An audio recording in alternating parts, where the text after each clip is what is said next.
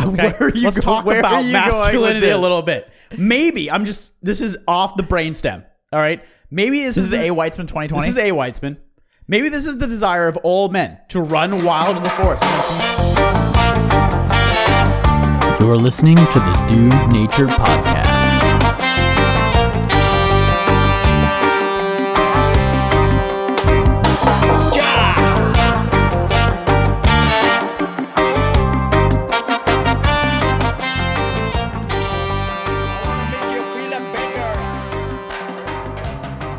What's up, everyone? Welcome to the Dude Nature Podcast. We are here in the reactor. Adam has new carnivorous plants that aren't dead, that look big, that look like they're going to survive his gardening. I'll kill him. What's up? Don't worry, I'll How kill are him. you guys? I'll kill those plants. Welcome back. Worst carnivorous plant gardener on the planet. That's not true. That's not true. Learner, learner, learning carnivorous plant garden. Those look good behind you. Yeah, That's because those you've are only big. had them. That's because you've only had them for a The couple American days. pitcher plants, the Saracenia. Yeah, those look dope. These are the gripes before you go. Yeah, tell us about them. Where we gripe to each other for 30 seconds each about something mildly irritating. What is your gripe? Yeah. Um recently, I think that I have found out through recent pictures and through analysis that I am balding at 30 years old. Really? And so my gripe is that I'm a 30-year-old man and in about 5 years I'm going to be balder than a lot of 70-year-old men. Yeah. So, I mean like, you know, you're going to give me balding too? Like just give me why why another thing that I have to deal with? Why balding? Why are you doing this? Because to then me? you'll be a short Jewish bald Then I- man. so now now I'm going to be short, Jewish, and, And also bald. So when people so when people like yourself are like, why are you not eating any sugar or fat? Because it's the only thing I have got.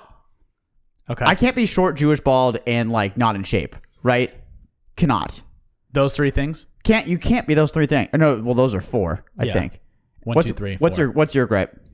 Uh, my gripe is on my counter. It's very hard to keep my countertop clean. I just hate like why Yeah, I I feel 100%. myself cleaning the kitchen countertop at least five or six times a day. I hate it. I hate little marks. What, what do on the I kitchen have counter. to do? What do I have to do to not clean it six times a day? Yeah. Should I wait till the end to clean it, or should I get little table? Uh, what are those things called? It's table so gross. cloth. It's just so gross when you walk by your counter and there's like a little stain on it, and you're like, that stain is gonna ruin eh, ruin my entire I'm life. I'm gonna see that stain all day, gonna see it in my mind's eye all fucking day. especially if you've eaten a carton of ice cream and you feel bad about it, and you see the Yeah, ice see cream. some of the ice cream. Um, yeah, it's like you're guilty. It's like the dead body, you know, that you hide away. Absolutely, especially if you're balding.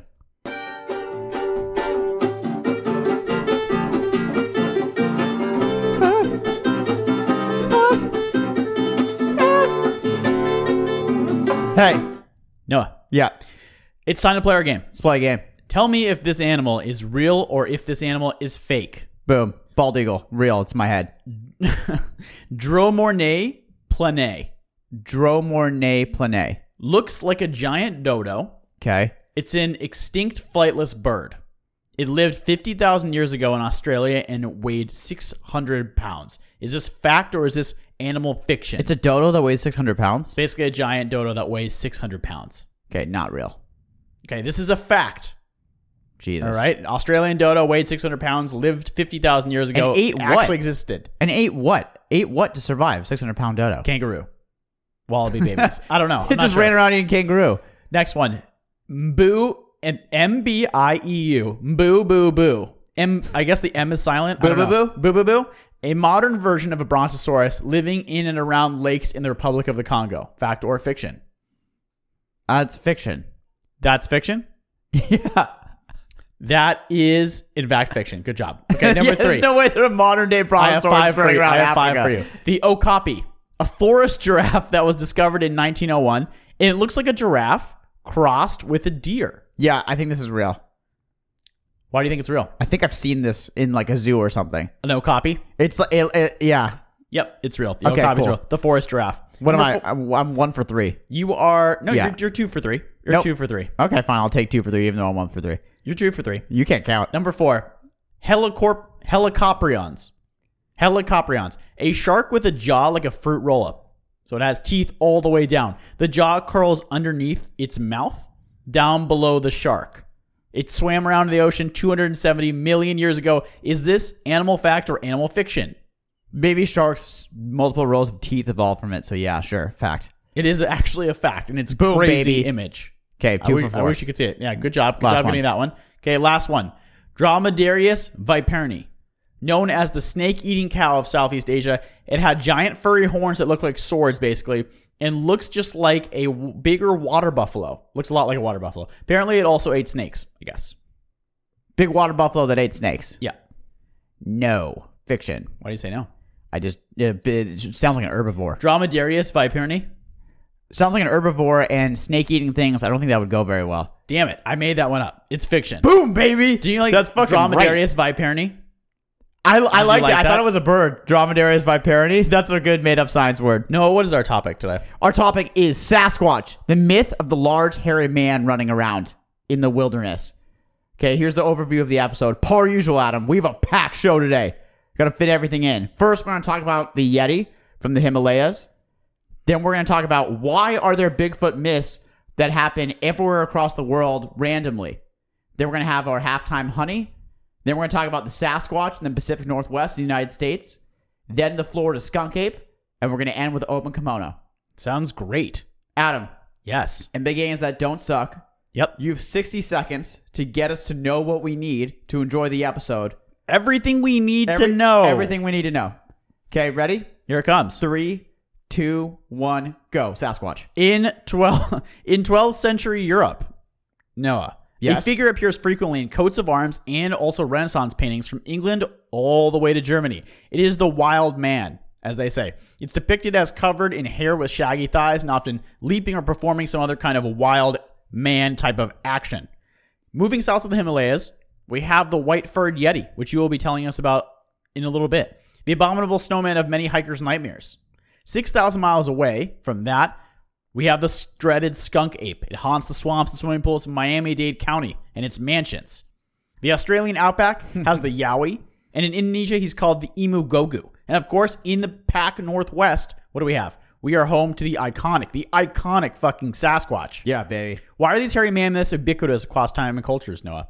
Could there be some truth that there is a hairy being out there in the forest with one foot in the animal kingdom and one foot in our world? Is there? Or is this just an extension of our psyche, a reflection of our battered consciousness that wants to believe in monsters beyond our hypothetical village walls? We will explore. Noah, Yeah. it is time for the theme.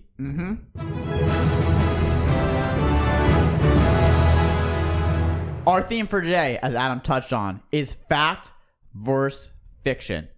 Okay, with the hairy man myth, there's a lot of wild shit out there that isn't true, and then there's also a lot of shit that is true. So we got to talk about both of them to give you the hairy man myth, okay? Like we discussed earlier, first, we're going to start with the Yeti, Adam. Yeah. You guys ready? Talk about the Yeah. Yeti in the Himalayas. Sweaty Yeti. Okay, during this section, here, here's how we're going to do it. I'm going to start with the myth of the Himalayan Yeti. Then I'm going to talk about the facts. And then we're going to talk about Daniel Taylor, aka the most interesting man in the world, and how he solved the mystery of the Yeti. The most the world's most interesting man. He might be the dude on the dozy he's ad. Might Yeah. be he might be the dude. You'll see. Okay, great. Make a decision for yourself. Perfect. Okay, here we go. Starting off with myths of of the Himalayan Yeti. Can I just start off before you get into it to completely interrupt what you're about God to do? damn it! I sandwiched with, that well. with a idea. myth of my own. Yeah, yeah, sir. Okay, when I worked at an outdoor school, really quickly, there was two giant twin brothers. They're about six eight. Okay, they're about us, but like All, two, twi- all, alter egos. two feet taller. Than Alter us. egos. They walked around and called themselves Yeti and Sasquatch, and made sure everyone called them that. They also played in a band. They're six foot eight, and yeah, Kind of sounds so tight. there, so there you go. No, they were They were not tight. they were they were giant giant dudes Six, eight that had dudes that made everyone people call, call them them Yeti and Sasquatch. Smoked a ton of weed. Must have been a while since they had sex. Yeah. Sex wasn't coming to. Was No, sex she, coming to one of Yeti and them, Sasquatch? one, a Yeti or Sasquatch had a wife that played in the band with him. It was Yeti, Sasquatch, and one of the wives. Okay. Anyway, okay, we're talking about the Himalayan Yeti myth. Okay, the Sherpa or mountain people of Nepal have always had a myth about a wild man or half human ape running around living in the Himalayas. If you see pictures of the Himalayas, it's a beautiful remote area, very majestic, huge mountains, aka Mount Everest. Heard of it? So it arose from this environment.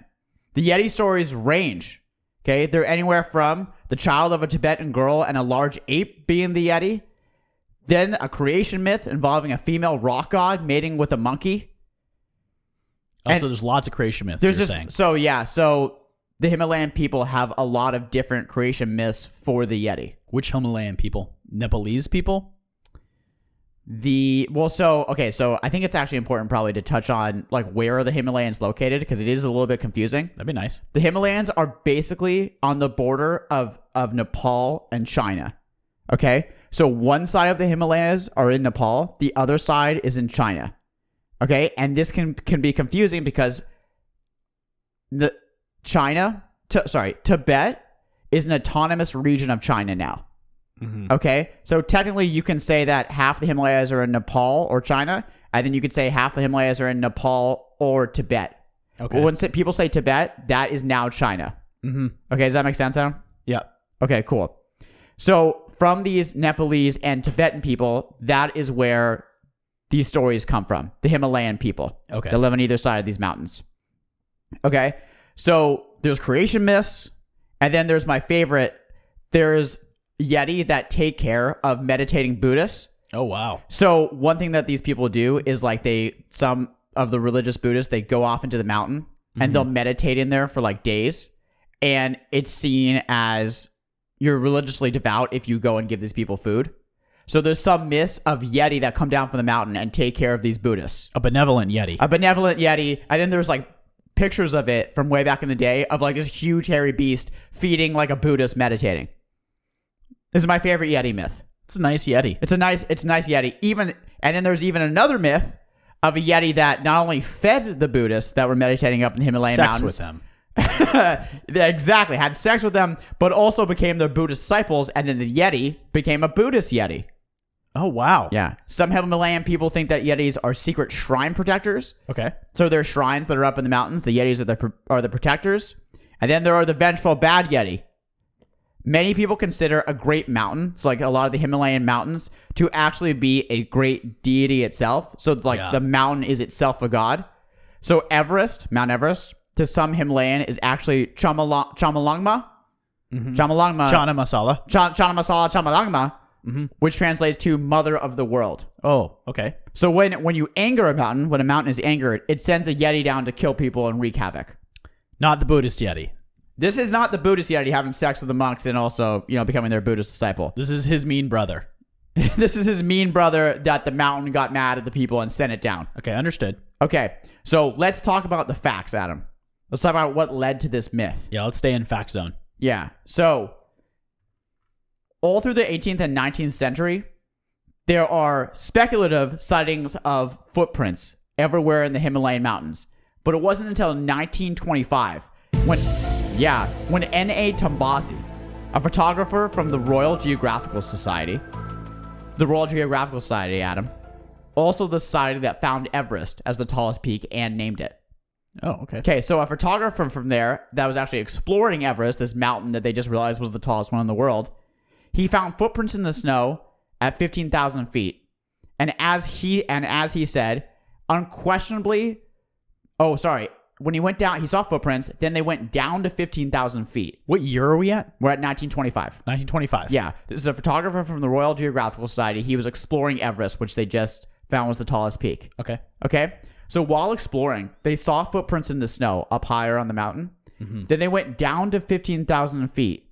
And what he said, unquestionably, he saw something. And this is a quote from him. Yeah. Okay. Unquestionably, the figure in outline was exactly like a human being, walking upright and stopping occasionally to pull at some dwarf wo- rhododendron bushes. It showed up dark against the snow, and as far as I can make out, wore no clothes. And then when the group descended again, they found more footprints. Yeah. So what the hell is this thing? In 1951, this is the big one. Okay, in 1951, This is the Eric This is Shipton one? actually yeah. This is Eric fucking Is this the Shipton. shipped in text? This is called ship the ship daddy photograph. In 1951, this is what set off people. This is what set the world on fire about Yeti. Without social media, he set the world on fire. Can imagine now. Yeah. In 1951, British explorer Eric Shipton, while out looking for an alternative route up Mount, uh, Mount Everest, with none other than Sir Edmund Hillary, Oh. the, Wow. du- the dude that first successfully ascended is Everest. this after Edmund Hillary ascended to the top? Good question. Or This- before. Good question. This is in 1951.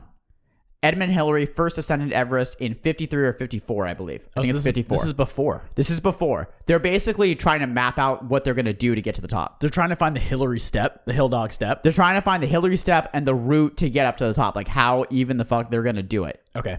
Okay? I didn't realize until researching this how the Yeti is very closely linked to Everest and the Himalayas. I didn't know like that, a yeah. lot uh, almost all the Yeti evidence is found on Everest. Okay. Yeah. So this British explorer, they're looking for this route up Everest. He finds a footprint that appears to be humanoid because it looks bipedal, meaning that there is one foot, one foot, one foot, one foot. It doesn't look like your dog's footprint. Staggered foot. Staggered foot. Okay. He took a famous picture of this next to his ice pick. And the foot is like as big as his ice pick. It's his huge foot, but it has the toes that look just like a human. Whoa. Yeah. And then he put he sent this pic around to journalists, and this is what made people go crazy about the Yeti. Okay. Is the is this pic? Yeti is a Sherpa word for wild man. Yeah. Like the medieval wild man. Yeah, so like a wild man living in the woods. Right. The same one that a- appears across cultures. This phenomenon of the wild man. Yeah, the crazy thing about this phenomenon is that you know all the way in Florida, you know all the way in Australia, all the way in the Pacific Northwest, this same myth is appearing. At the same time, not connected. Yeah. So this myth, this myth goes on everywhere. Okay. Um, in 1953, so I guess he scaled, scaled it in 1953. In 1953, actually, while making the historic scaling of Everest, the historic ascent, Sir Edmund Hillary and Sherpa Teng- Tenzing Norgay reported seeing large footprints in the snow. Boss. Tenzing Norgay. Tenzing Norgay, huge boss. Huge Edmund boss. Hillary, huge boss. Yeah. Okay, after after the picture of Eric Shipton, Yeti fever took off. In 1954, American oil man Tom Slick, he's basically he's responsible for His finding name was Tom Slick, and he was an oil man. His name was fucking Tom Slick, and he was an oil man. That is straight out of a comic book. He just straight out of a comic book, and it's unbelievable.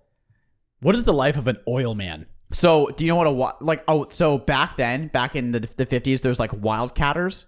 Uh-huh. He was he's known as the most successful wildcatter, which is just a dude that just fucking goes out there and sets up rigs and just drills. Goes finds. o- Yeah. Like there will be blood. Uh, honestly, there uh, honestly there will be blood. He's Yeah. there will be blood. Tom Slick. Wildcatter. He's he's responsible for finding some of the biggest oil fields in North America, especially in Oklahoma. Okay. Okay, he became obsessed with the Yeti after seeing Eric Shipton's pho- photograph. And is this this photograph? It it has like an opposable thumb. You know what I mean? Right. Like, you can see the thumb in It- the Yeti. It looks like a man ape. It looks like a man, a huge man ape footprint. It does. So here's the thing: when they saw the footprint, this big man ape footprint, right? There had been like hundreds of years of sightings of these big footprints up on the mountain. Yeah. So they're like, something is fucking up. You can imagine like being up there in this very unexplored area and seeing these footprints that look humanoid but huge. Like people really thought there was a wild man running around. So basically, the summoning of Mount Everest is really the discovery of the Yeti. More importantly than summoning Mount Everest, they discovered the Yeti. Yep. Okay. Tom Slick, he became obsessed with this. He led several several expeditions to the Himalayas to find this Yeti. One of the expeditions, like just to give you the size of these expeditions, one of them had 500 people, bloodhounds, and they spent six months in the field looking for the Yeti with 500 people. Whoa. Okay, that's how rich fucking Tom Slick was. I mean, they people get obsessed with the thing. He became obsessed with it and tried to find it, but to no avail. right. Okay. Okay. In 19, in 1960, the World Encyclopedia in, in World Encyclopedia, Yeah. they became obsessed with it as well. They asked Sir Edmund Hillary to go back and look for the Yeti. He said yes, but on the condition that they would actually research how people survive ab- above 19,000 feet, and a lot of re- a lot of really important elevation sickness studies come from this. Yeah. So that a lot of cool studies come from the need to explore the Yeti. I've seen this too in my research that when they go to explore or like look for the Yeti, what actually ends up happening is they actually research something very useful Right. at the same time. Right. So, they that's go- cool. So they go to explore the Yeti. What they what they do find is a lot of interesting things about what happens to the human body above nineteen thousand feet. Yeah. How about a human body that's 10 feet tall and covered in hair? Right. Exactly. Well, let me. T- well, that brings me to to my last section. Mhm. We talked about the myth. We talked about some facts, and now let's solve it. All right. All right. Here we fucking go. So there's evidence of this fucking big hairy thing running around up in the mountain, and now comes in Daniel Taylor, aka the most interesting man in the world. that solves the Yeti. He basically had the right combination of desire, determination, skill, luck, and access to solve the myth. He spoke four languages, was friends with the kings of Nepal and Bhutan. He went to Harvard with the crown. Pr- He went to Harvard with the crown prince of Nepal, and had connections high in the Chinese government. But he, How? and this How? is all. Here's the most interesting part. This is all from a boy born in West Virginia. Yeah. Yeah. So basically, his family back in the day, From the coal mines yeah, to the top of Everest. his dad was a big community farmer, or sorry, community uh, doctor. So they moved out to the Himalayan region so he could practice medicine. Yeah. And so Daniel, at the young age of 11, was just running around the Himalayas while his dad was super connected in the community. And then he just kind of became the most interesting man alive. In 1951, he saw the footprint photo by Eric Shipton and he got Yeti fever, what is known as Yeti fever. Yeah. Okay. It became evident to Daniel, Adam, that through talks with locals, there were two things. One, there was a ton of real evidence, so there were a ton of footprints. And two, the footprints all came from a connected area. So it seemed like it came from a roaming area. A roaming. Yeah, a, so there's a roaming beast a- out there. Okay. Taylor and his family doing great medical work in the mountains. They were invited to have dinner with the king of Nepal. Tell you, this dude's the most interesting man alive. They invited to have dinner with the king of Nepal. The king, as Daniel Taylor would find out, guess what, Adam? What? He happened to be a big Yeti myth fan. He was a huge Yeti guy The, the king of Nepal fucking loved the Yeti myth. Yep. Super into it. He told Taylor, and I quote, if you want to go to the wildest place where the Yeti might be, it is the, Bar- it is the Bar- Barun. The Baroon. Yeah, by the Barun, the king means the Barun Valley. Where's what's the Baroon Valley? Thank you for asking. The Barun Val- Valley is a densely forested, jungly part of the Himalayas that gets the moist, most moisture. So if you look Jungly. up, if you look up pictures of the Himalayas, Yeah. it seems like this high altitude mountainous desert. Right. Yeah. Yeah. But there is a spot that basically gets all the rainfall in the Himalayas, and it's this big jungle out there. And as Daniel Taylor puts it, it's like the most majestic place in the world. Oh, okay. and it's super super wild. So because Daniel was a Westerner that that spoke basically four languages and the most interesting man in the world, he ended up at one point working for the Dalai Lama as his as his educational advisor, which is a very senior position for someone that's pretty young. He then ends up getting senior positions with the U.S. State Department because he's a Westerner that speaks all these local languages and know knew the area. And between working for the Dalai Lama and the U.S. State Department, it's unclear, but he eventually gets access to a helicopter. Okay. And this is what fucking Daniel was waiting for Because he wanted to fly out to the Baroon. because he he had always wanted to go out to the Baroon. And finally, he gets access to this copter. Yeah. Okay. So now he's about to go to the place where the king says the Yeti is probably probably there. Okay. Once he got to the Baroon, he almost instantly found foot, footprints matching those taken in photographs high on Everest. Is this the setup for Predator? Is that what's happening? By Daniel Taylor, I mean Arnold fucking Schwarzenegger getting on, getting on. Yeah, it really is. Is an alien He's going to come looking out and for wipe it. He's Daniel looking- Taylor's yeah, platoon? absolutely. Well, Daniel was actually working with a local hunter, Adam. Okay. Okay, Named the Predator. yeah, named fucking Arnold Schwarzenegger, and the and the local hunter said that he thought the footprints were from a tree bear because of what because of the thumb in the footprints. What's a tree bear? If you look at pictures of a tree bear, National Geographic has some really cute cute photos. They're very tree. They, they climb trees. It's basically normal bears can't make living in a tree like they can't live in a tree for their life because Okay. they don't have that opposable thumb. Right. Yep. Yep. But Gotta the- have it. But this bear, this bear does, and so the, the local hunter thought it was this. Okay. In 1983, Daniel set out to prove a hypothesis, hypo- hypothesis he had found by going to the Barun Valley. He used he utilized his friend, the King of Nepal, Nepal's Asiatic black bear in the Yeah. cat in the Kathmandu Zoo. Okay, so he had a fucking his his king friend had a bear in the zoo, and Daniel's like, I got a theory.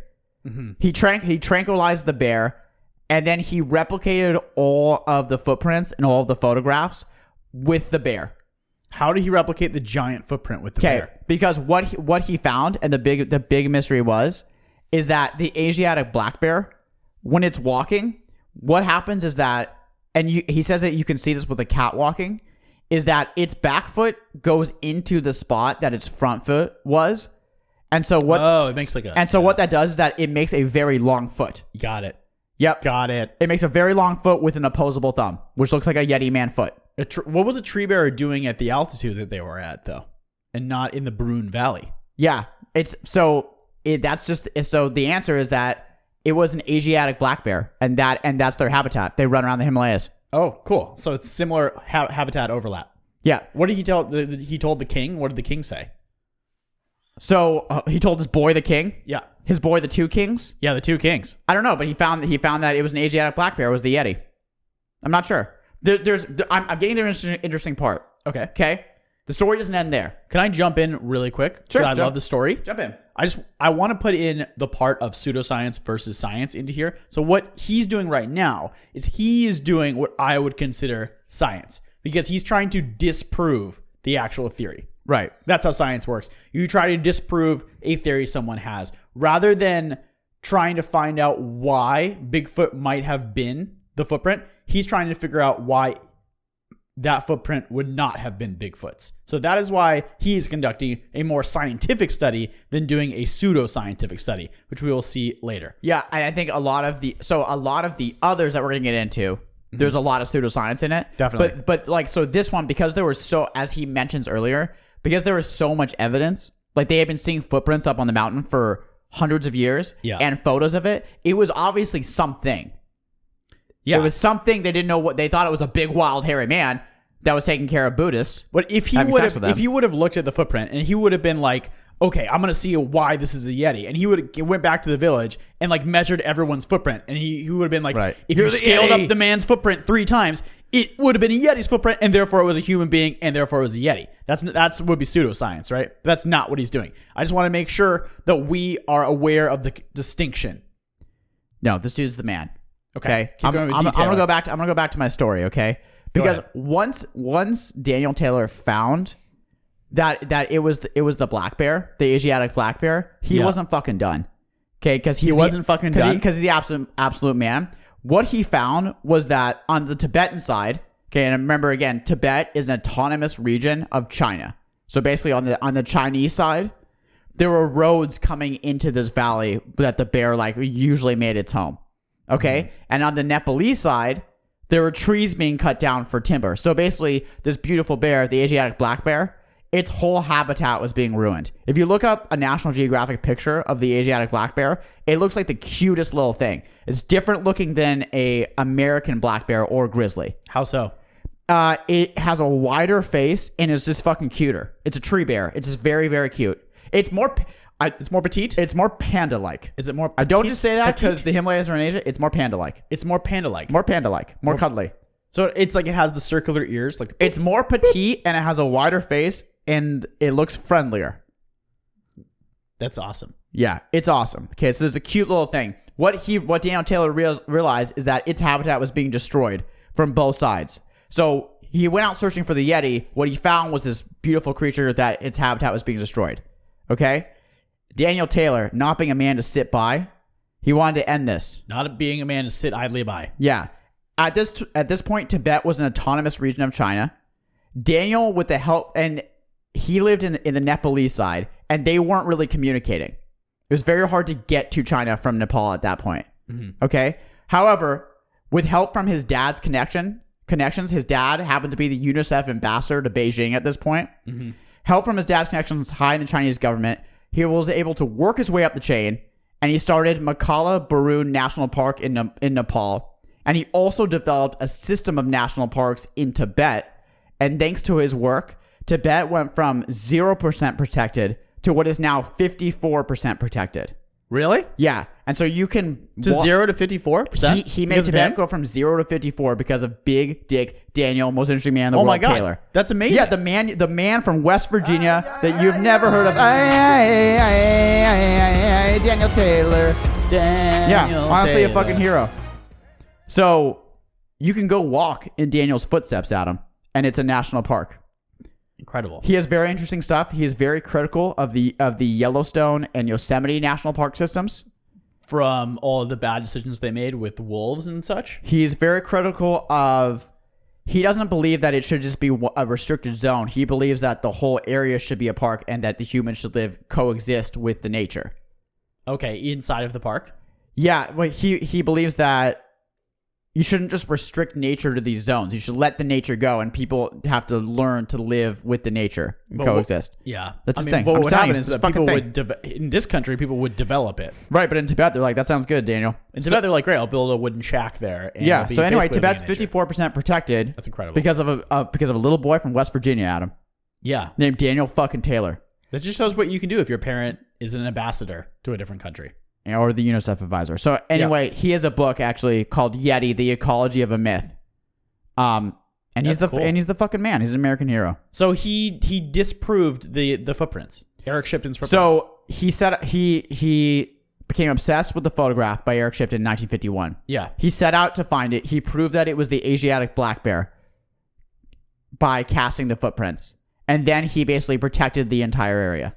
wow. Okay, so something really great came out of this study for this monster that Literally, doesn't exist. yeah, really fucking great. amazing. Yeah, amazing. Adam, why are there Bigfoot myths everywhere? Well, I'll tell you, Noah. Yeah, tell me. If I can tell you, that was a great story of Daniel Taylor, and it's going to go into our Thank you, first it's point great. right here. Okay, this myth of Yeti and Sasquatch and Yowie and the Florida skunk ape is unique because it's ubiquitous across cultures. Without these cultures coming into contact with each other, everyone has come up with this myth of the hairy man. So why is this? Why are we so obsessed with it? Why do people get this like Yeti fever, like the king Yeah. of Nepal, and they just go all out balls deep in the Yeti? and why is it springing up in different corners of the world everywhere? The same myth. Exactly. Why is that happening? Yes, why? So we're going to touch on, like you did, on how it actually helps study animals or our environment more than the Yeti or the Sasquatch itself. So it has real applications for science, but just not about the Yeti or the Sasquatch. It ends up becoming a good thing some of the times to do this research. Um, it for second of all, it can't be disproven the hunger for attention. Maybe it's our masculinity run wild. Maybe it's nature catching up with us. Or maybe, you know, it's to stay in the village kind of mentality to keep people together. So the first one, it helps us to study actual animals' nature. Like you were saying, where because of his study, Daniel Taylor made a giant national park, went from zero to 54% of Nepal is protected. So that came out of his search for the Yeti. So some good things can come out of these like witch hunts, basically. A few other examples. Charlotte Lindquist, Charlotte Lindquist studies bears in Buffalo, New York, and was approached to identify samples of fur and bone from the Himalayas by a documentary research group to be proven as a Yeti. So that is what is that? That is pseudoscience, right? Right, when you're trying to prove it as something. They wanted her to prove that that fur was a Yeti rather than disprove it, which is the key difference there. We're going to see that coming up again and again in these stories. All right, from DNA analysis, she proved that the remains were from poorly discovered Himalayan brown bears, not as cute as Asiatic bears, kind of look a little fucked up. Uh, with further further study of the DNA sequence, sequence, she was able to discover that 650,000 years ago, glaciers formed a single bear population apart.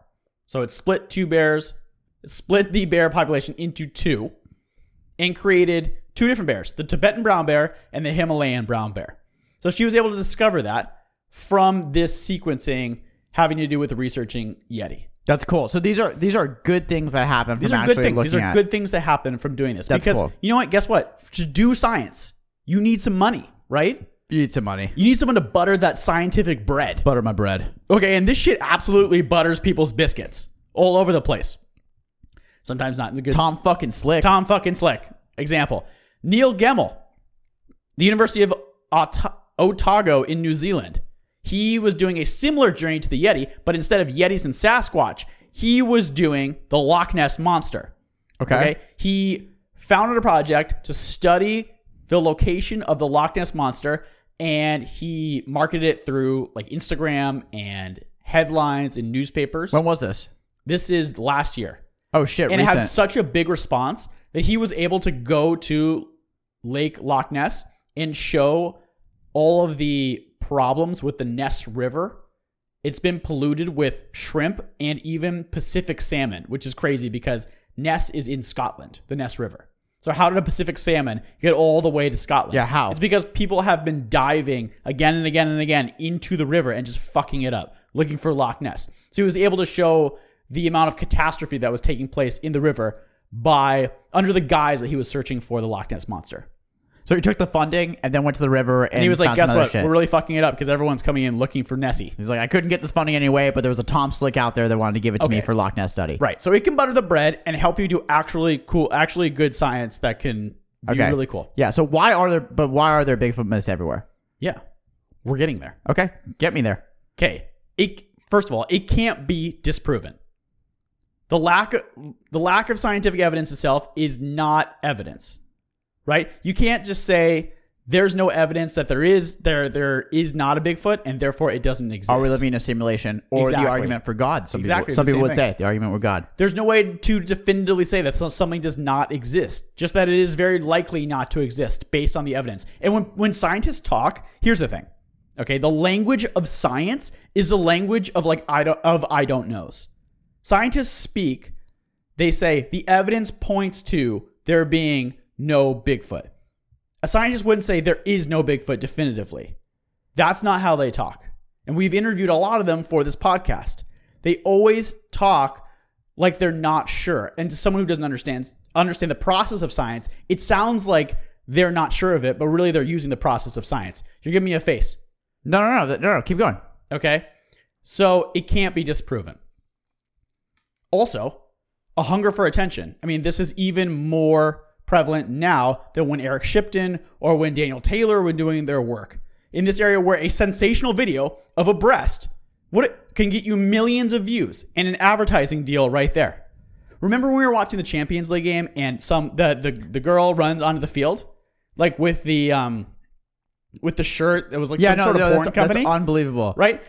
Like after that happens, millions of people view that video just by doing that. Something sensational. Right. Now when I was on Facebook, there's a new sequence of videos where a friend of a couple is tricked to believe that like the boyfriend is not in the picture anymore and to see if he will cheat with the girl. I've seen it all over Facebook right Wait, now. what the fuck is that? Yeah, it's the most fucked up thing. I'm, I'm seeing it all over Facebook. And that video gets millions of views. For what company? It's just people posting it just to get Just clicks. to get like attention? just to get attention and clicks, right? right. So Bigfoot myths are everywhere because people want to get attention. Right. This isn't news to anyone, okay? For example, a drone footage of a supposed video of a Bigfoot in Idaho came out a few years back. It almost immediately racked up millions of views.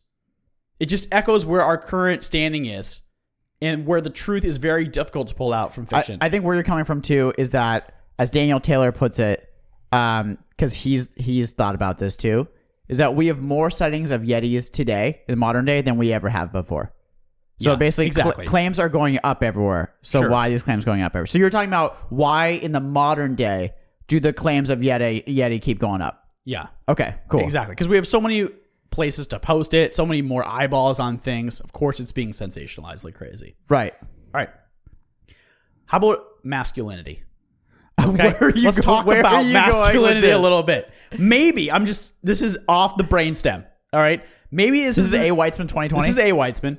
Maybe this is the desire of all men to run wild in the forest and like be free of the bonds of domestic life. You know.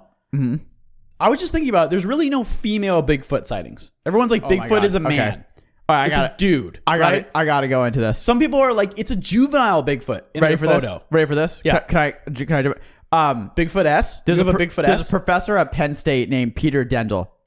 He studies not Bigfoot, but he just studies the, people. phenomenon. He studies the people that study Bigfoot or Yeti. Perfect. Okay, what he says in his study is that what he calls cryptid enthusia- enthusiasts. So cryptozoology is a term Please define it. Yeah. is is a term that means people searching for creatures that are not recognized by science.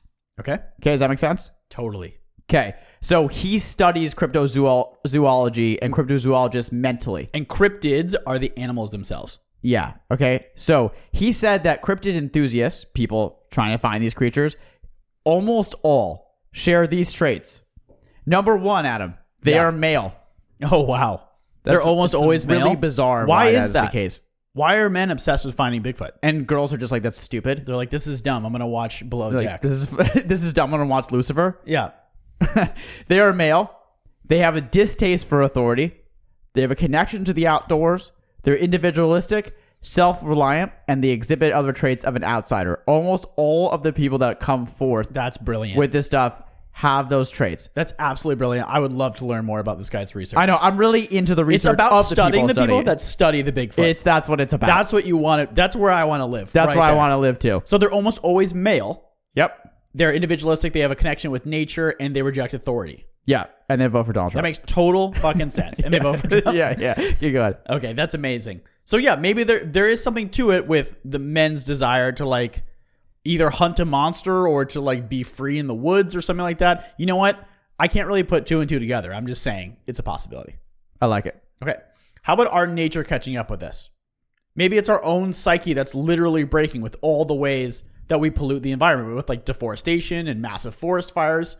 And this is most readily apparent in today's forests, especially in the Pacific Northwest, where the Sasquatch legend looms over the forests. You can see the devastation that climate change has easily with the unbelievably strong forest fires we had this year Yeah. or last year, record forest fires. So is Bigfoot to climate change just like Godzilla is to nuclear technology, the environment incarnate that's come back to reckon with us for our sins? And that's why we think about it. Maybe. I'm just thinking. Is it our past We feel- nature, you know? Sorry, because we because we feel guilty. We feel guilty, so we imagine. we feel so guilty about it that it's it's like the forest it's the forest speaking for itself is Bigfoot. What what about? It's come back to take its revenge on us. I see The Uh, that. forest has come back to to you know to fight us. What about the dr- what about the dream? Okay, I have one. yeah, sure. Okay, and this connects to masculinity too. What about the dream for people that you can still be a savage running around? What if people are just like they just want to be like that? They're just like you can still be a savage dude running around the mountains or running around in the swamp or running around wherever. Yeah, absolutely. It's like romantic. our masculinity run wild. You yeah, can right. be well, a savage, masculinity is hairy hold on. beast. Yeah, yeah, but you could be a savage fucking beast running around the swamp. How many dudes are obsessed with survival technology and gear and build camping and stuff like that? Yeah, well, well, that's why backpacking is like getting t- in touch with your with your With your inner with yeti. your fucking yeti. With your inner yeti. yeah, with your fucking yeti. Maybe that's why that's why these pop up everywhere because you know, Maybe. fuck it, we're dying for it. Or maybe it's our own projection of how we fucked up the forest and it's come back to take its revenge. That's all I'm saying. Yeah. How about and how about ancient? So why has this been going on for hundreds of years? Yeah. Why? So m- I think we I think we locked down like in modern time, kind of like some maybe theories. modern time. but in in ancient time, because this has been happening for so long, like the the um Yeah, like native peoples. the have Seminole myths. the Right. Seminole Indians, Right, for example, exactly. in Florida have have Why this did myth. native? Okay, so this is the last part. My last point. Okay, good. Have you ever seen? Did you, you ever see the M Night Shyamalan movie, The Village? I don't watch scary movies. You know that about me. I kind of ride for that movie. It's I kind of fucking a like sick it. movie. I I, fucking like that take. do like it. Why? The beginning is really good. It sets it up really well. Where the premise is there's people. Spoiler alert! If you haven't seen it, M. Night Spoiler alert. Shyamalan- Yeah, This is before the Mark Wahlberg movie. Have you ever seen The Happening? Where that was really bad. Where the I will trees say are again. killing people. I will say again, I don't watch scary movies. Okay, this is the movie he made before he made The Happening, when things went downhill for M Night, and then he meant, made Avatar, Fuck that. which was the worst movie, Fuck that. and an absolute Why would abomination. you make an of the best TV abomination show to the ever. best TV show ever made? yeah, absolute abomination. We liked it before it was cool. Let me say, me and Adam liked Avatar before it was cool. yeah. Okay, keep going. Okay, so that was before he made those. The village. The premise is people are in a village. They're Mm-hmm. surrounded by a forest. The village looks like kind of like an old timey, like a Salem, Salem witch trial dark, kind of it's dark situation. outside. It's Yeah, yeah, I dark. get it's like it. blah, blah Moody. blah blah Moody. Victorian, you know, moody. And they're surrounded by a forest. And every once in a while, things come to the houses to like check them out, and they have to hide in the houses, and they can't go in the forest because these things will eat them. Sure. So it's called the village because they're in a little contained bubble. I got and it. They can't go into the forest. Okay. How- How's the reveal of that movie?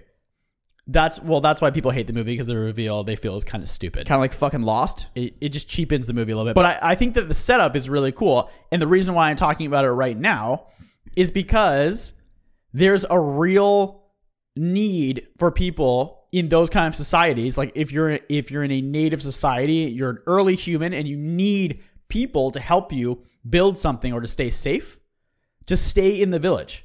So if you have a story of a scary Sasquatch out Oh, there, interesting. or a Yeti in the forest that's walking around that's going to kill you, you'll want to stay home in the village more. So it's about survival. Like You always talk about how technology is good for the society, but not good for the individual. Yeah. So in this case, this myth is good for the society, but not good for the individual. The I got individual it. has It's to a survival- stay in it's a survival thing. It's survival. Exactly. Keep people together. Don't don't let people stay leave the village. in the village. Don't go away and get murdered by the giant Sasquatch out there. Cool. Good theory. By the way, uh, just to ruin the movie, Do it. Do it. Do it. Do it. Ruin it. Ruin it, people. they it turns out this girl leaves. Adrian Brody dies. That's fucking shame. The pianist. She leaves the forest, and it turns out that they're living in 1970s America, and they these people like a TV show. they or got something. yeah the elders of the village they rejected society made their own village in the forest tricked everyone to believing that they were the only people out there So there's not actually any bad thing out there. no it was the el- it was the elders the whole time That's- in costume That's not a terrible reveal. no i mean i i like the movie a lot i i would love to watch it again i think it's really cool Cool. I think Okay. it's a cool movie 45% rotten tomato people didn't like it they fucking hated it no they fucking hated They it fucking hated it. Uh, Um, okay. We are going to take a quick break to enjoy the music, and after that, it is the best time of the podcast. It is my time fucking Jack for honey. halftime my honey. Yeti honey.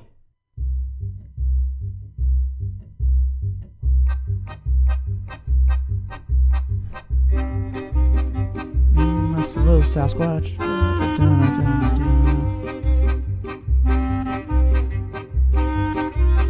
You want to name your dog Yeti? That'd be a cool name for like a big white dog, right? You don't think so?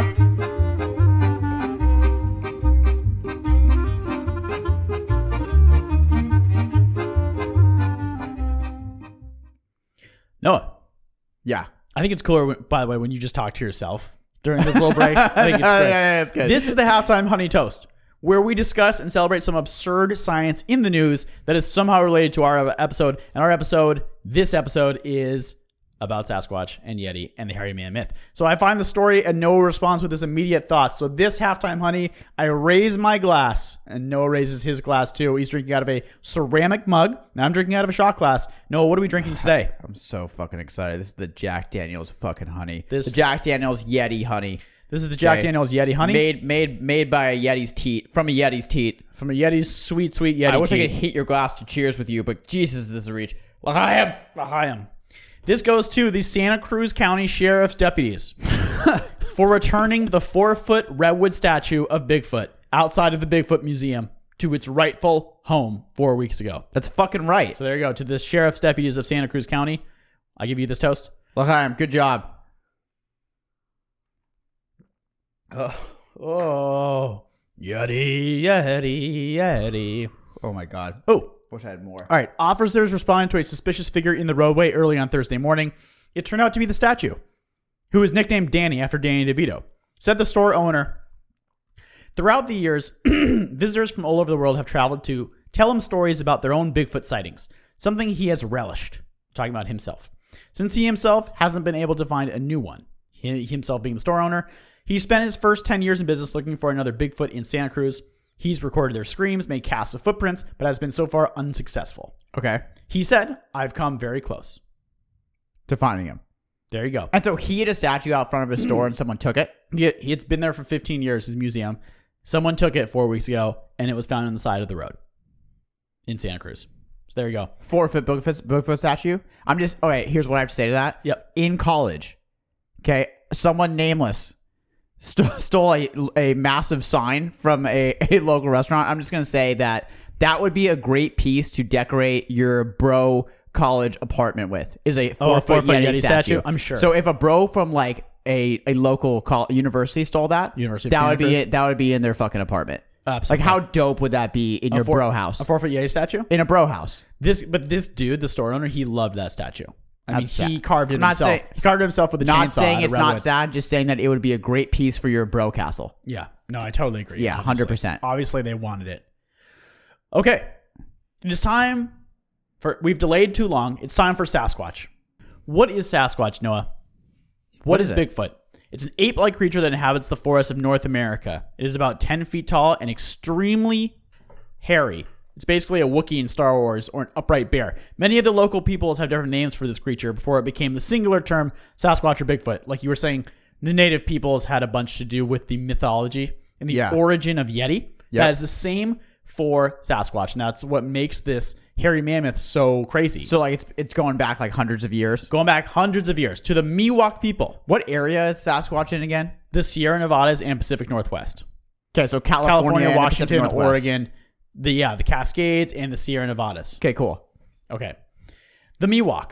Okay, the Miwok inhabited the Sierra Nevada, and they called their hairy man Yayali. Yeah, yeah, Ali. So the cool thing about Yayali is when I was teaching, we used to tell kids a story about Yayali, how he used to come and eat the berries that they were picking, and it was all kind of nice. Like he just used used to eat the berries. You and every- told you told the I nice was like, version. don't don't eat the berries, Yayali, and he was like, okay, I'll give you the told the Disney version. give the berries back. Yeah, the Disney version. stuff yeah. like that. Mandalorian, you gotta have better Okay. fight scenes.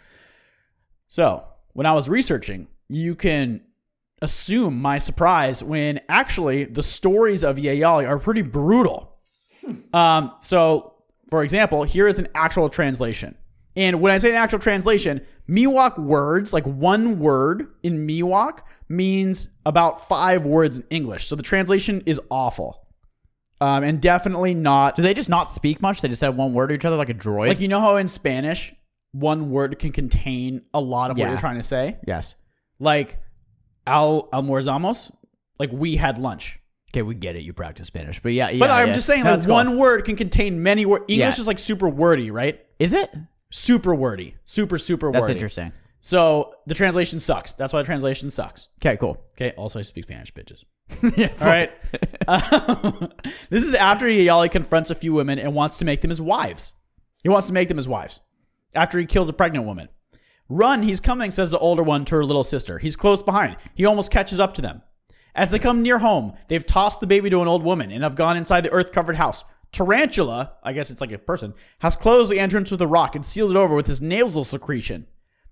I don't know about that part. Wow. Give me the boy, says Yayali to the old woman. Fuck you. He tosses the baby in his burden basket and br- brings him to Sa- Sawiya. He throws the baby against a tree, and the baby was transformed into a tree.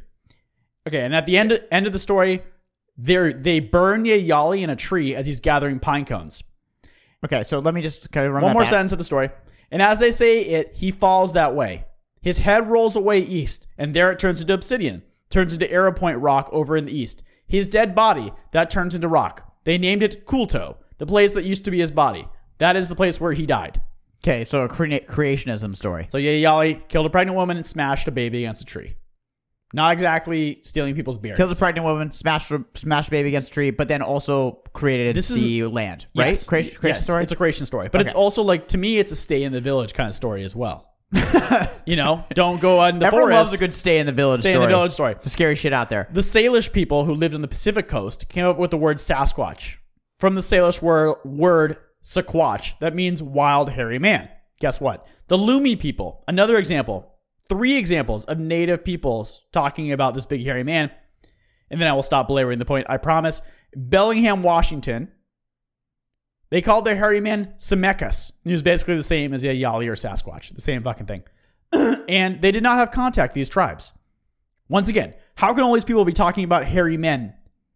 Well, while they weren't in contact, it's crazy. It is crazy. What the hell is the deal? How can medieval people, people in Florida, Australians be doing So this? Daniel Taylor has a take on this. What's his take? I'm saving. Go it ahead. For, uh, I'm saving it for Open Kimono. It's too good. You sure you want to do it now? I want to close with it. Okay, that's it's a fine. closer. So, those are the myths about Sasquatch that haunts the Pacific Northwest forest. Is there any evidence for it? Or so like the interesting thing with the Yeti is that there was evidence for it. There were footprints in the Oh snow, and my that's God. what freaked people out. So is there any evidence for the Squatch, or is it bullshit? I'm so glad you asked because we're about to get to the evidence. So we just did the myths, we're getting to the evidence. And in the evidence, we're going to talk about a guy named Roger Patterson. Not as much of a boss as Daniel Taylor, but definitely a weird dude. We're going to talk about the Fort Bragg incident. Okay, we're going to talk about how it might relate in the evolutionary tree to modern day apes, including us, and also about recent studies. All right, so let's start with Roger Patterson.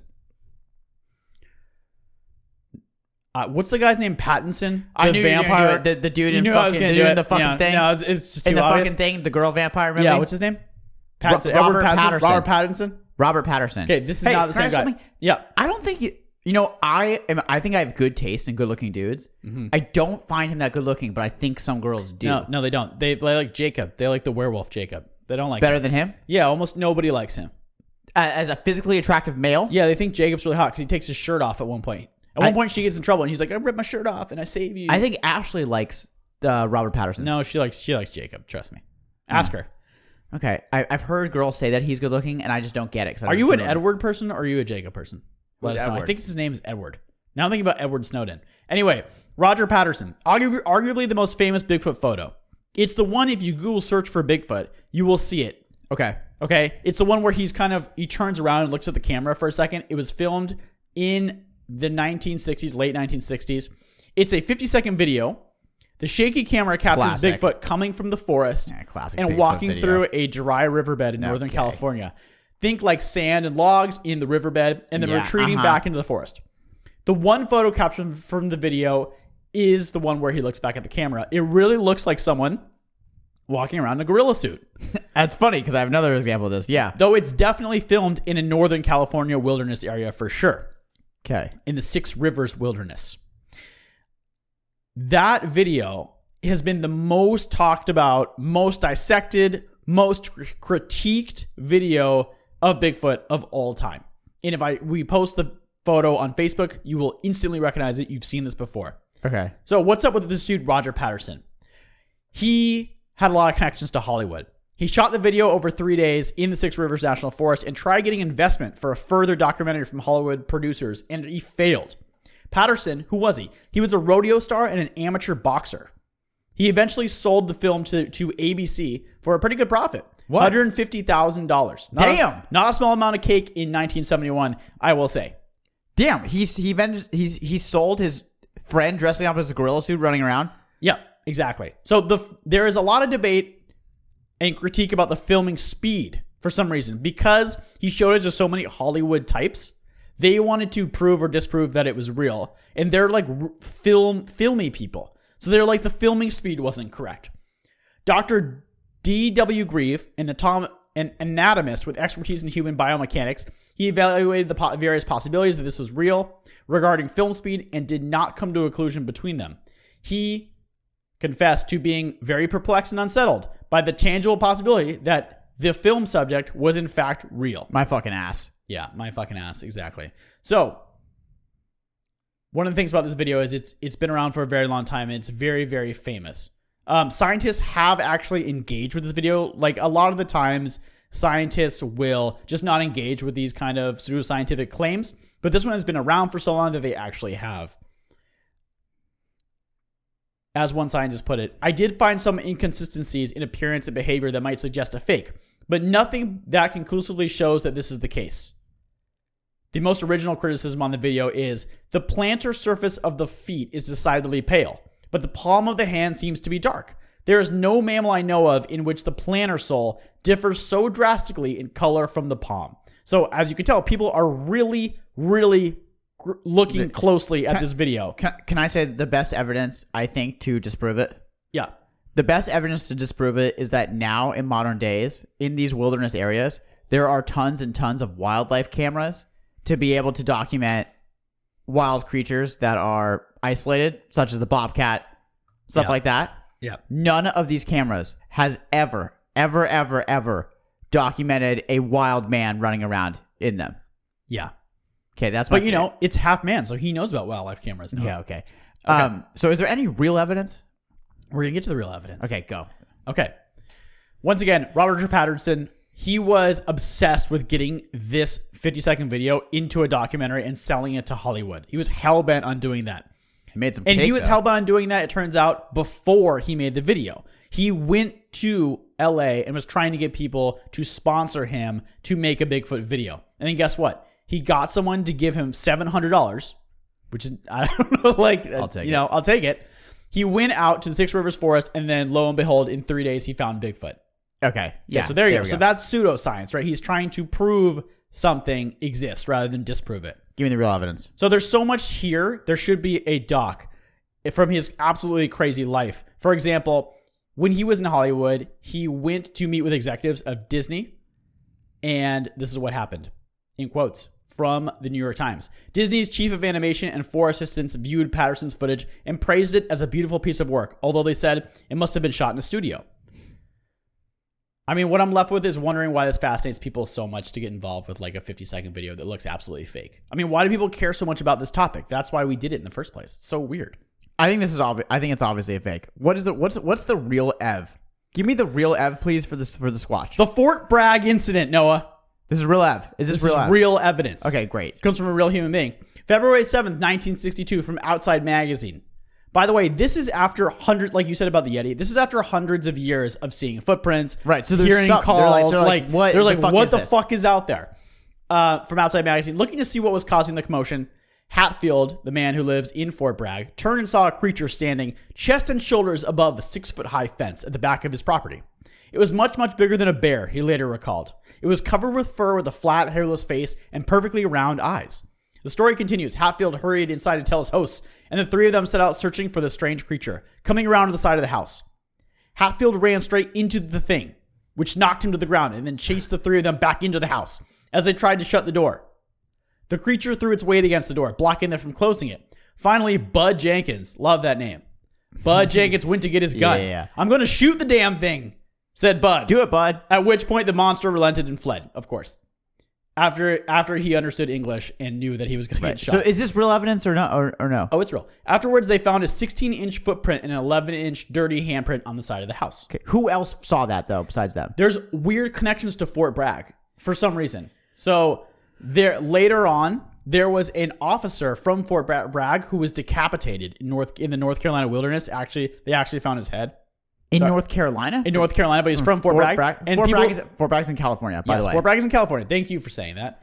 People think it's the it's the Sasquatch getting back at Fort Bragg, Like, getting his revenge on Fort Bragg. Anyway, so let's talk about the real evidence. There is yes, confused face. so that wasn't real evidence. I mean, that is a real story from a real person.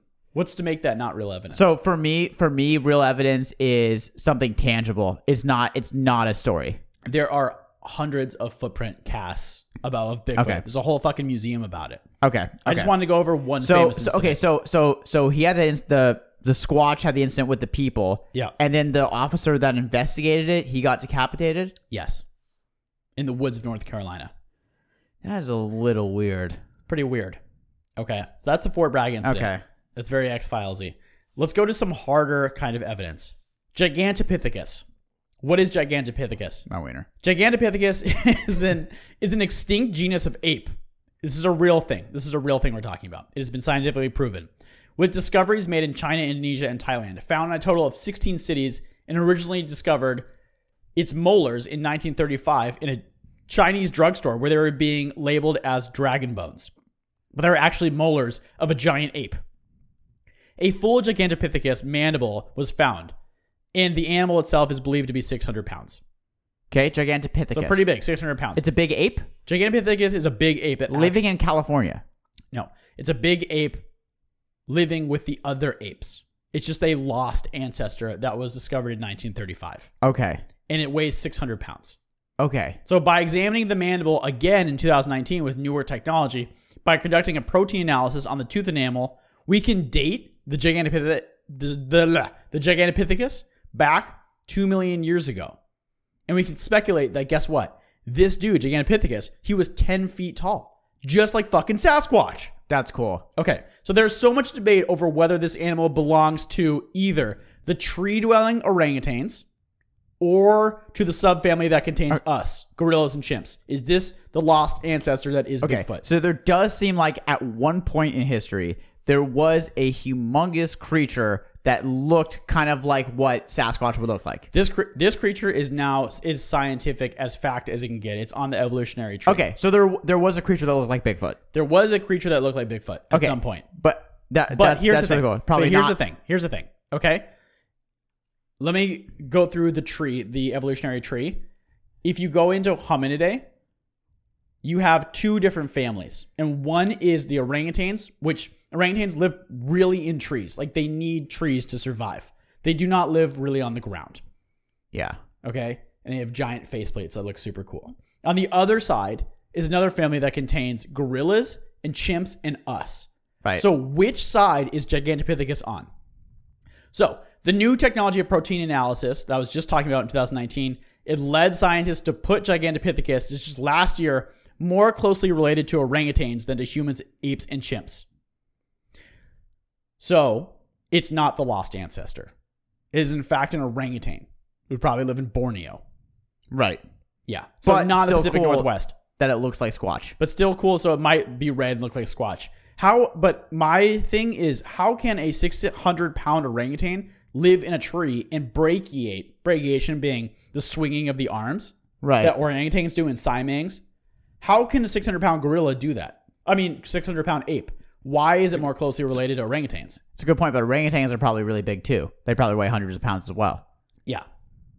Um, Grover Krantz, a man who tried to connect the dots here. Yeah. an anthropologist at Washington State University, he was absolutely convinced until his death in 2002 that Gigantopithecus was alive and was Bigfoot. What and was in the northwest? Yes. Yeah. But Okay. he, he, you know, he was kind of cuckoo bananas. I don't need to get into it too Great much. professor. yeah. I, I Exactly. so I, th- I so I think the main thing is here is that there seemed like there wasn't there was an ancestor at one point that looked like Squatch, but it's more closely related to the orangutans. The Fort Bragg incident in California is weird. Yeah. However, the ancestor probably lived in Borneo, Africa, rather than in the Pacific Northwest. Yeah. The ancestor is more closely related to orangutans, we think now, than to chimps Okay, cool. and us. Any other evidence about Sasquatch being found in the Pacific Northwest or California? Um, in the 1970s, I just want to go through a little bit of John Napier's work. Okay, John. John. He said that Bigfoot do not exist. However, he found it difficult to entirely reject all of the tracks that people were finding in the Pacific Northwest. It's all the tracks are scattered over about 125,000 square miles. And he found it very difficult to dismiss all of these crazy eyewitness accounts like I just read. So Okay. he concluded, What did he conclude? I am convinced that Sasquatch exists, but whether it is at all, it's yeah, is that it is blah, oh my god. Try it again. Draw again. I am convinced that Sasquatch exists, but whether it is all it's cracked up to be is another matter altogether. There must be something, he says, in Northwest America that needs explaining, and that something leaves man like footprints. The most recent study of a study of 30 hair samples in 2019 that were believed to be from the cryptid primates, like you were talking about, a cryptid, from Yeti and Sasquatch. Yeah, It was found mostly to be from black and brown bears exactly. and other animals like cl- cows and tapirs, and even a 40,000 year old fossilized remains of a Pleistocene polar bear. Okay, cool. So it, it, I think the a common thread is that these things have, are turning out to be bears. They are turning And out I, to be bears. and I think one of the reason one of the reasons is is because as Daniel Taylor said, how they walk. Because when they leave footprints, it can look like a bipedal creature, bipedal as in a creature that walks on two feet, and it looks like the feet are really big, but that's just the way they walk. That's how they leave footprints. so there you go about Sasquatch. Noah, tell Interesting. Um, us quickly about the Florida skunk ape. I'm gonna go real fast on the Florida skunk ape. it's a great one. Okay. So the skunk ape, also known as the swamp cabbage man, stink ape, Florida Bigfoot, Louisiana Bigfoot, and swamp squatch, is a humanoid creature said to inhabit some southeastern U.S. states. Okay, the, sou- the skunk ape has actually been a part of southern U.S. folklore since the settler period. Even even as I mentioned, Seminole Indians they had a myth about a cannibal giant running around eating people. Actually, Adam, in 1977, after a rash of swamp squash sightings, a bill was proposed that says, and I quote, it was uh, it, to make it illegal to take, possess, harm, or molest anthropods or humanoid animals. People Okay. were molesting these anthropods. well, no, a bill was proposed to protect the swamp squash, but it was rejected oh, really? Yeah. Why? 'Cause people want to kill because it. people were like, "This is fucking Get your stupid. gun. This is fucking stupid." Okay, basically, enter in the self-dubbed Jane Goodall of Skunk Apes. Known as By the D- way, Jane Goodall believes in Sasquatch. does she? She said that she wants to believe in it. She would like to believe in it. She's a primatologist. I also It'd be cool. Wait, for I her. also want to believe in it. That's what she said. She doesn't believe in it. She said she wants to Okay, believe there's in a it. huge difference there. I want to believe that Harry Potter's real. Um, so his name is his name is David Seeley. I'm gonna go quick through him. Basically, he thinks that this thing is real, the Swamp Squatch. He's been he actually has a booth by the road where he sells memorabilia of the Swamp Squatch. I will say I do want a Swamp Squatch shirt. Wouldn't hate that.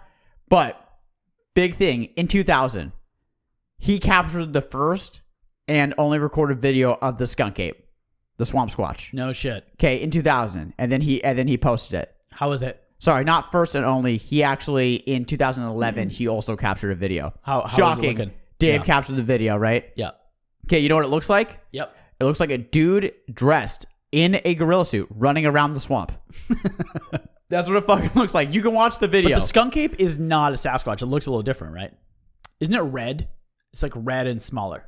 That's funny because the video, the gorilla suits that they're handing out in the Toys R Us near Dave Seeley, it just looks like a gorilla. Otherwise known as a cabbage man. Yeah, honestly. And there's stories of the reporter who goes to visit David Seeley from the Smithsonian, and he's like, David Seeley's like, he's killing frogs, making frog legs in the swamp. Like, Yeah, David you know, Seeley. as, I, as we said before by Peter Dendel, the Penn State professor, male, distaste for authority, connection to the outdoors, individual, individualistic, self reliant, and uh, traits of an outsider. Okay, absolutely. Anything else on the Florida skunk ape? Uh, there is no evidence about the Florida skunk ape. okay. yeah, there's just a crazy dude that trying to sell memorabilia about the skunk ape. A couple others we didn't do are the Australian Yowie, which would have been cool, and the Egobogu. Agabugu. The Egobogu. You can find these everywhere. Yep, A- absolutely. Adam, you know what it's time for, though. We're going to do one more musical break, and after that, it is going to be Open Kimono.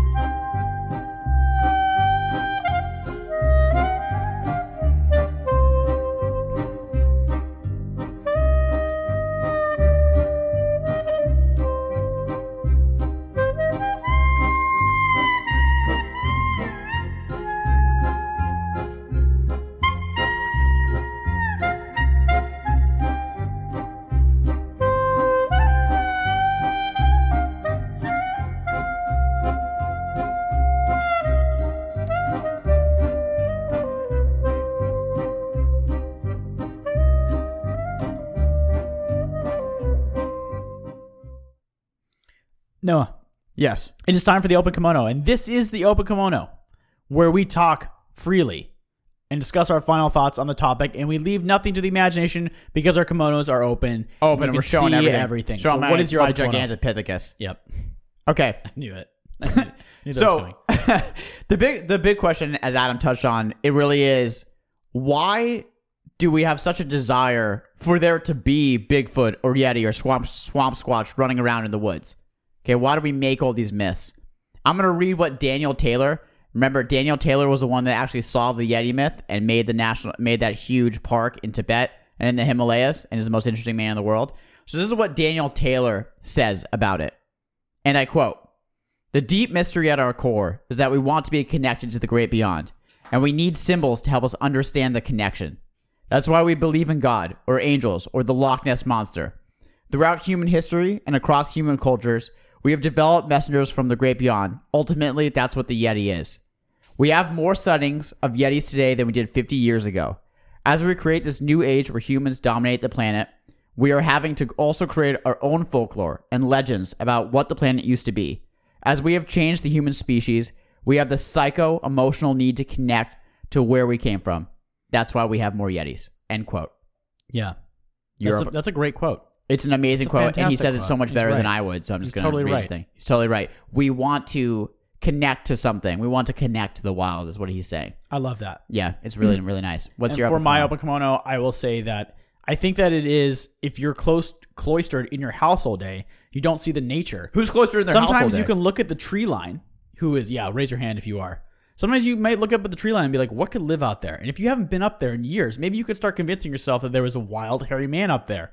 You know, and want to convince I yourself. think though. maybe it's it's your longing to get back to connect with nature. I would like to think. Daniel Taylor says your psycho emotional need to connect to where you came Yeah, from. Absolutely. Um, I just want to mention from our friends at the Improbable Research Group, that is the same group that hosts the Ig Nobel Prizes. They have a gem of a five step process known as the Bullshit Prevention Protocol. I love and it. it. goes like this Number one, who is telling me this? The guy who runs the Bigfoot Museum. How Oh, this does is he, roadside attraction for swamp? how Squatch. does he or she know this? Because they saw one when they were four years old. Given number one and number two, is it possible that she or he is wrong? Yes. Number four, if the answer to number three is yes, find another unrelated source. Number five, repeat until answer to number three is really fucking unlikely. That's interesting when you when you take that into context with some of the UFO stuff recently. Definitely. So f- always find another source. And is it possible that they are wrong, basically? And how do they know this? Very good. Okay. Anything else on Bigfoot, Sasquatch, Yeti, Abominable Snow- Snowman? That's it. I'm ready for. I got a big shout out. I'm ready for my shout out, Go ahead. guys. My shout out is to an absolutely unsung American hero Mm-hmm. known as Edward Snowden. Yep. There we go. that told that basically told the citizens of the United States that the government was basically watching every single thing that you do and still is. And we might not have ever known that without him. So one day I absolute hope I courage. hope that Edward is, is welcomed back to the country as a hero, which he is. Absolute courage. Shout out to Sarah and all of her boyfriends. Hopefully, none of them look like Yetis or Sasquatches. But it's okay if Okay. they do, if that's what Maybe you like. shave the face. You know? Don't want to come in as a hairy man. I meant to myth more of into a the house. swamp squatch. Um, guys, you can find us on every podcast app. If you've listened to a few episodes and you love the podcast, please, please, after this is done, leave us a five star review. It really helps the podcast. We appreciate it so much. It also, you know what? It gives us a huge boost in our mood every day. I'm not going to lie. It's great. I love it. Guys, we love you. Thank you for listening. Thank you for listening.